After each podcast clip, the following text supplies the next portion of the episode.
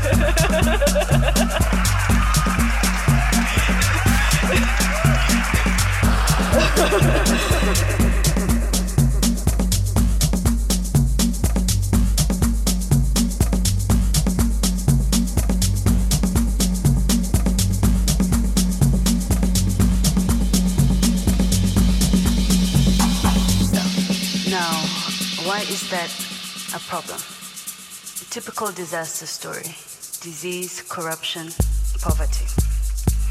And some of you might be standing here thinking, saying, okay, you know, Ori, you're Harvard educated, and all you privileged people come here saying, forget the poor people, let's focus on business and the markets and whatever. And they're all this, the 80% of Africans who really need help. Need help.